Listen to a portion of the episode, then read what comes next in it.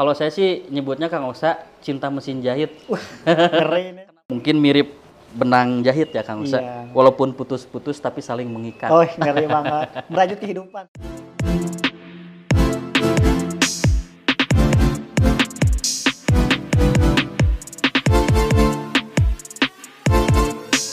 Assalamualaikum warahmatullahi wabarakatuh. Nama saya Agung Nugraha.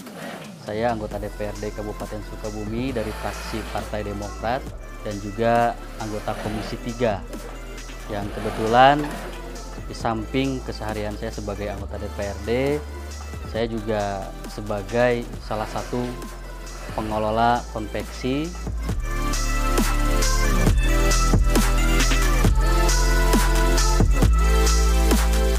Kenapa saya terjun di dunia konveksi? Karena mungkin lebih kepada dasar ya.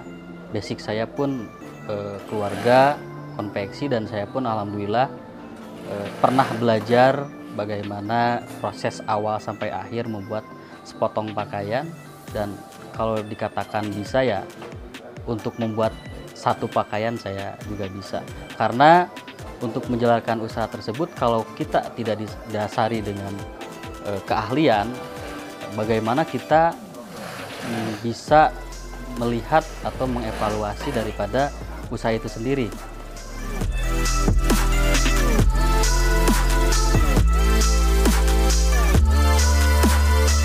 Adapun eh, aktivitas saya sehari-hari eh, di samping mengawasi atau melihat eh, proses pembuatan bahan-bahan ataupun pesanan-pesanan saya ingin lebih mengetahui apakah nanti ada kendala ataupun tidak dan apa yang perlu saya lakukan untuk memenuhi kriteria pesanan dari para konsumen.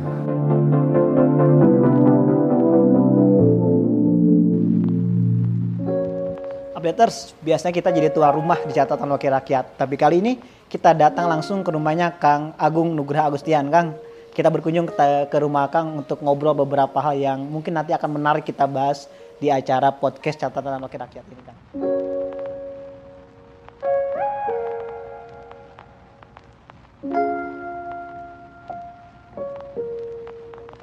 tentang eh, sosok Kang Agung. Kang Agung ini kan anggota DPRD milenial Kang. Mungkin yang paling pertama yang saya tanyakan gimana rasanya jadi anggota dewan muda di Kabupaten Sukabumi Kang? Gampang-gampang susah sih kalau menurut saya. Karena kan kita berbicaranya baru ya. Kita belum seluruhnya memahami seluk-beluk terkait eh, tentang penugasan anggota DPR itu sendiri. Mungkin kalau saya lebih kepada sambil eh, menyelam minum air. betul, Jadi sambil berjalan saya sambil terus sembari belajar, Belajar. belajar seperti itu. Oke siapa? Banyak banget pertanyaan sebetulnya saya tanyakan tentang kedewanan, tapi kayaknya lebih menarik kalau kita ulas dari awal. Sebetulnya sosok Agung ini, kalau kita bicara masa kecil, itu seperti apa sih Kang? Dan bagaimana masa kecil Akang waktu itu? Apakah sudah mengenal politik bahkan dari kecil atau seperti apa Kang? Kalau untuk eh, mengenal politik itu sendiri, sebetulnya saya udah eh, sejak SMA ya, sejak Oh, SMA. SMA. saya sudah ikut-ikut dengan kakak saya, Hmm. eh, Pak Hendar pada waktu itu. Sebelum beliau ada di Demokrat, beliau itu kalau tidak salah dulu dengan Partai Pudi, Hmm. Pak Sri Bintang. Kadang saya sering nganter-nganter beliau. Oh, Karena dulu Kang itu ya? kan ya kalau dulu itu kan yang punya kendaraan itu jarang. Kalau sekarang kan ada alat moda transportasi seperti Online gitu ya? online gitu kan. Kalau dulu tuh saya yang suka nganter beliau. Jadi saya tahu apa itu partai politik gitu kan. Eh, Sedikit banyaknya tahu lah. Belajar, jadi itu. perjalanan sudah dimulai dengan eh, kakak waktu itu. Ya, Ya, jadi updater sebagai informasi bahwa Agung ini adalah adik kandung dari Bapak Hendar Darsono yang sekarang menjabat Ketua DPC Partai Demokrat Kabupaten Iya, Sukabumi sekaligus anggota DPRD Provinsi Jawa Barat. Kang Agung, kalau kita flashback ke masa kecil, ini kan Kang Agung juga di keluarga mungkin kental dengan politik, tapi masa-masa kecil Kang Agung waktu itu seperti apa? Didikan orang tua seperti apa waktu itu ke Kang Agung? Kalau orang tua dulu eh, menempa kami gitu, ya keluarga saya termasuk Pak Hendar juga. lebih kepada eh, apa jiwa usahanya mungkin ya Oh, Eh, bagaimana kita nanti bertahan eh, kalau misalnya orang tua itu sudah tidak ada. Gitu. Hmm. Makanya mereka sering mendidik kami dengan eh, cara seperti, ayo jualan, Mandiri ayo kan iya ya? mandiri, ayo belajar eh, apa menjahit karena kita kan keluarga keluarga menjahit dulu. Oh, oke, oke. Salah satu eh, apa pencetus konveksi di di sini di kampung saya gitu.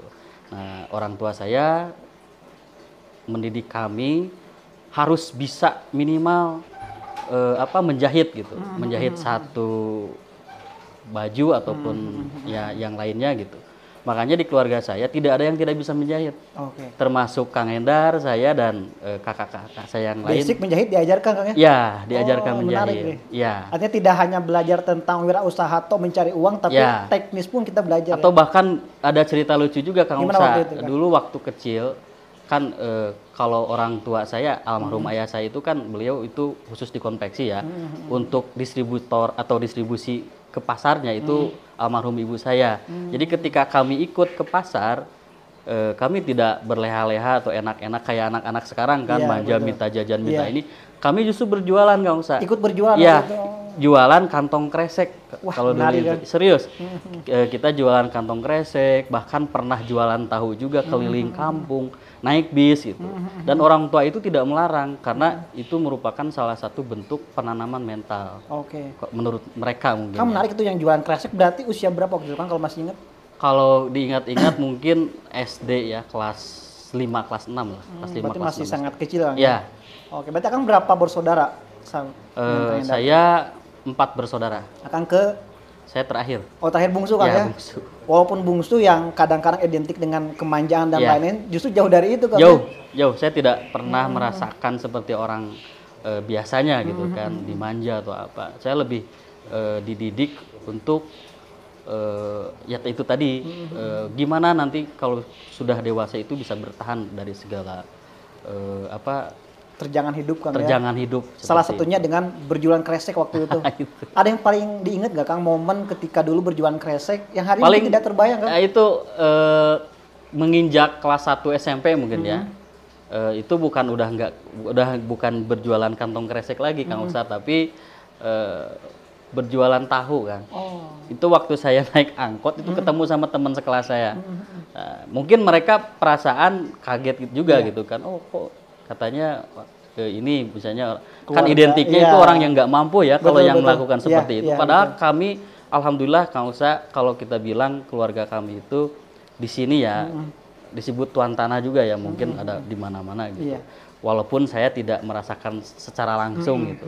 Tapi didikan mereka betul-betul ya hari ini kami rasakan. Betul, betul, betul. Nah, momennya itu itu waktu eh, saya berjualan tahu menyodorkan ke Menawarkan ya? ya menawarkan itu di angkot ketemu sama temen.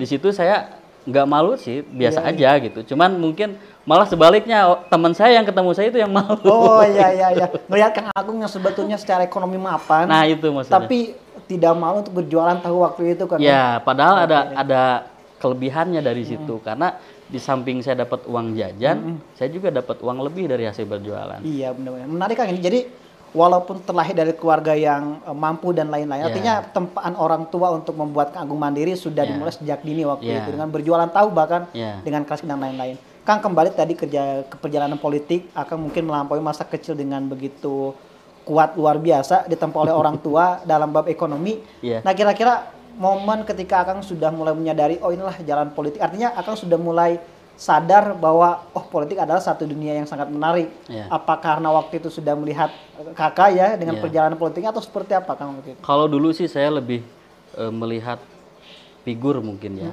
karena eh, kalau berbicara kita mengikuti isu-isu atau eh, kebijakan pemerintah belum nyampe saat Iya, itu, karena kita kan masih labil ya, pikirannya tuh masih ke main-main seperti itu. Mungkin lebih kepada ketika saya diberi buku oleh kakak saya, oleh Pak Hendar untuk dibaca di situ ada buku sosok eh, SBY.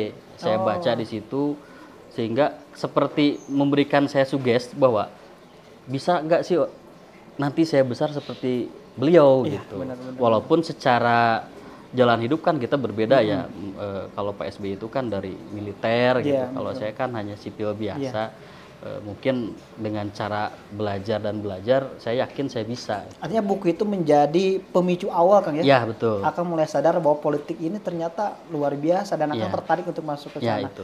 Kalau dari kakak sendiri, Kang pernah tidak ada semacam suggest khusus, apa arahan khusus, kamu nanti ke politik atau membebaskan waktu itu kan? Eh sebetulnya kalau disebut membebaskan sih membebaskan ya. Cuman kalau beliau sih lebih kepada kalau belajar itu kan jangan yang ke yang jauh gitu. Iya. Selagi ada yang terdekat ya ke yang terdekat gitu. Gitu. Kalau memang misalnya dari saudara ada ya kenapa tidak gitu.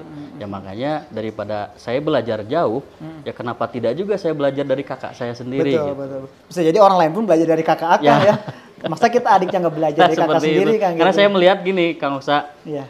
Banyak sekali orang yang saya nggak kenal, yang orang luar gitu, sengaja datang ke beliau, tapi saya sendiri sebagai Adiknya. sosok adiknya gitu, masa tidak Iya, ada benar. kepikiran ke situ? Benar, Makanya dari situ saya mulai apa mengikrarkan lah eh, kepada beliau, saya berkata, saya bilang bahwa ah, tolong eh, ajari saya. Iya benar. Nah akhirnya dibimbing oleh beliau Iya, sampai hari ini duduk sebagai anggota Komisi 3 Kang ya, Iya, di betul. DPD Kabupaten Sukomi.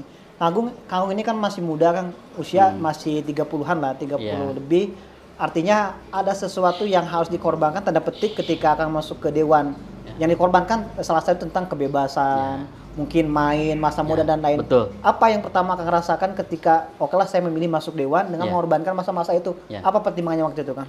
Waktu itu pertimbangannya ya karena saya berpikir saya kan eh, melihat pengalaman juga ya ketika keseharian Pak Hendar ketika menjadi anggota DPRD Kabupaten Sukabumi bagaimana kesibukannya gitu. Saya melihat ternyata masih ada ruang, masih ada sisa waktu yang bisa kita manfaatkan. gitu. Iya. Dapat info kalau Kak Agung tuh dulu bahkan mungkin sampai sekarang ya sempat masuk dunia fashion entertain bahkan juga sempat jadi wartawan bisa diceritakan kan sekilas waktu itu itu dulu ya. Iya Kalau wartawan itu sama senior kita, jurnalis Kang Usep. Eh, karena mungkin eh, ada yang tidak sesuai dengan eh, kes- keseharian saya mungkin. Jadi saya lebih mundur kalau untuk wartawan. wartawan ya. gitu.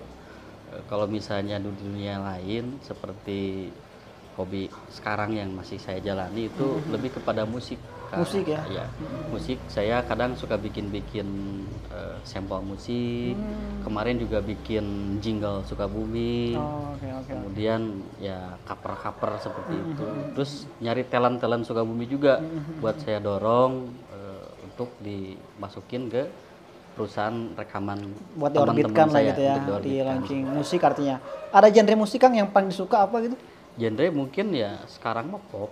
Pop ya Yang anak-anak lebih muda. komersil. komersil lebih mudah diterima lebih mudah masyarakat. diterima, oke. Nah Kang kita sekarang bicara tentang keluarga. Nah, kan sekarang kan berapa punya anak berapa Kang sekarang? Saya anak eh, dua. dua. Ya. nah awal dulu ketemu sama istri itu di mana dan kapan ceritanya kan Kalau ketemu sih kita sebetulnya tetanggaan ya kalau oh tetangga kan ya Iya. pacar kelima langkah Pacarku lima langkah. Iya. Cuman kita sempat gak ketemu lama. Hmm. Eh, istri saya kuliah di Bandung di UIN, Sunan Gunung Jati di Cibiru ya. Hmm. Eh, saya juga kebetulan waktu itu mengembara juga ya. Kalau bahasa sekarang mah gitu apa mumara gitu Hmm. Iya. ke Bandung untuk kuliah sama usaha juga di Hmm. bidang elektronik waktu itu Eh, buka toko handphone di Bandung Electronic Center. Oke. lama gak ketemu terus ketemu lagi. Pas kita juga mau eh, selesai gitu kita pulang ke Sukabumi ketemu lagi juga di Sukabumi. Ya akhirnya itu. Kalau saya sih nyebutnya Kang Osa cinta mesin jahit. Keren ya kenapa kita sebut gitu ya? Karena keluarga kami sama-sama dari eh, keluarga penjahit, Penjahit ya, bukan pengusaha. penjahat ya, Ya, penjahit, pengusaha Penjahit, ya. pengusaha. Nah, saya saya bisa katakan seperti itu karena mungkin mirip benang jahit ya Kang Usa. Iya. Walaupun putus-putus tapi saling mengikat. Oh, ngeri banget. Merajut kehidupan sekarang ya, ya. seperti itu. Oke, dukungan Kang istri sekarang Kang sebagai anggota DPRD waktu habis Iya. mungkin.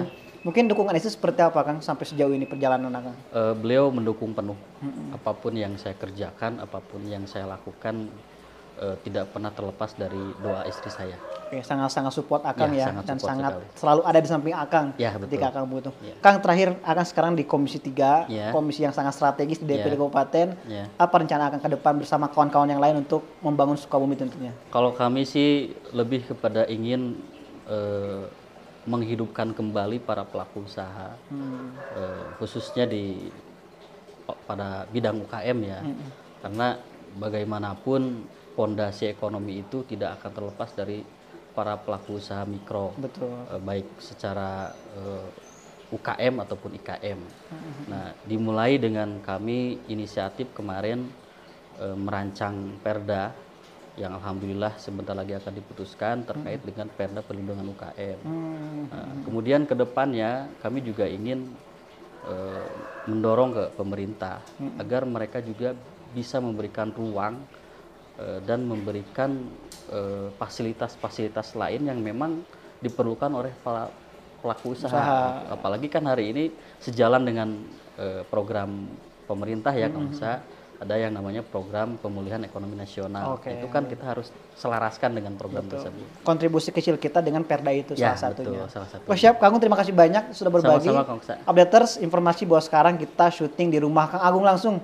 Rumahnya sangat nyaman dan di belakang kita ada akuarium, artinya anak muda itu tetap suka dengan kecintaan dan keindahan Kang ya. Siap, selamat bertugas Kang sebagai Siap, wakil rakyat di Kabupaten Sukabumi. Sekian terima kasih banyak, nanti akan kita lanjut di obrolan berikutnya.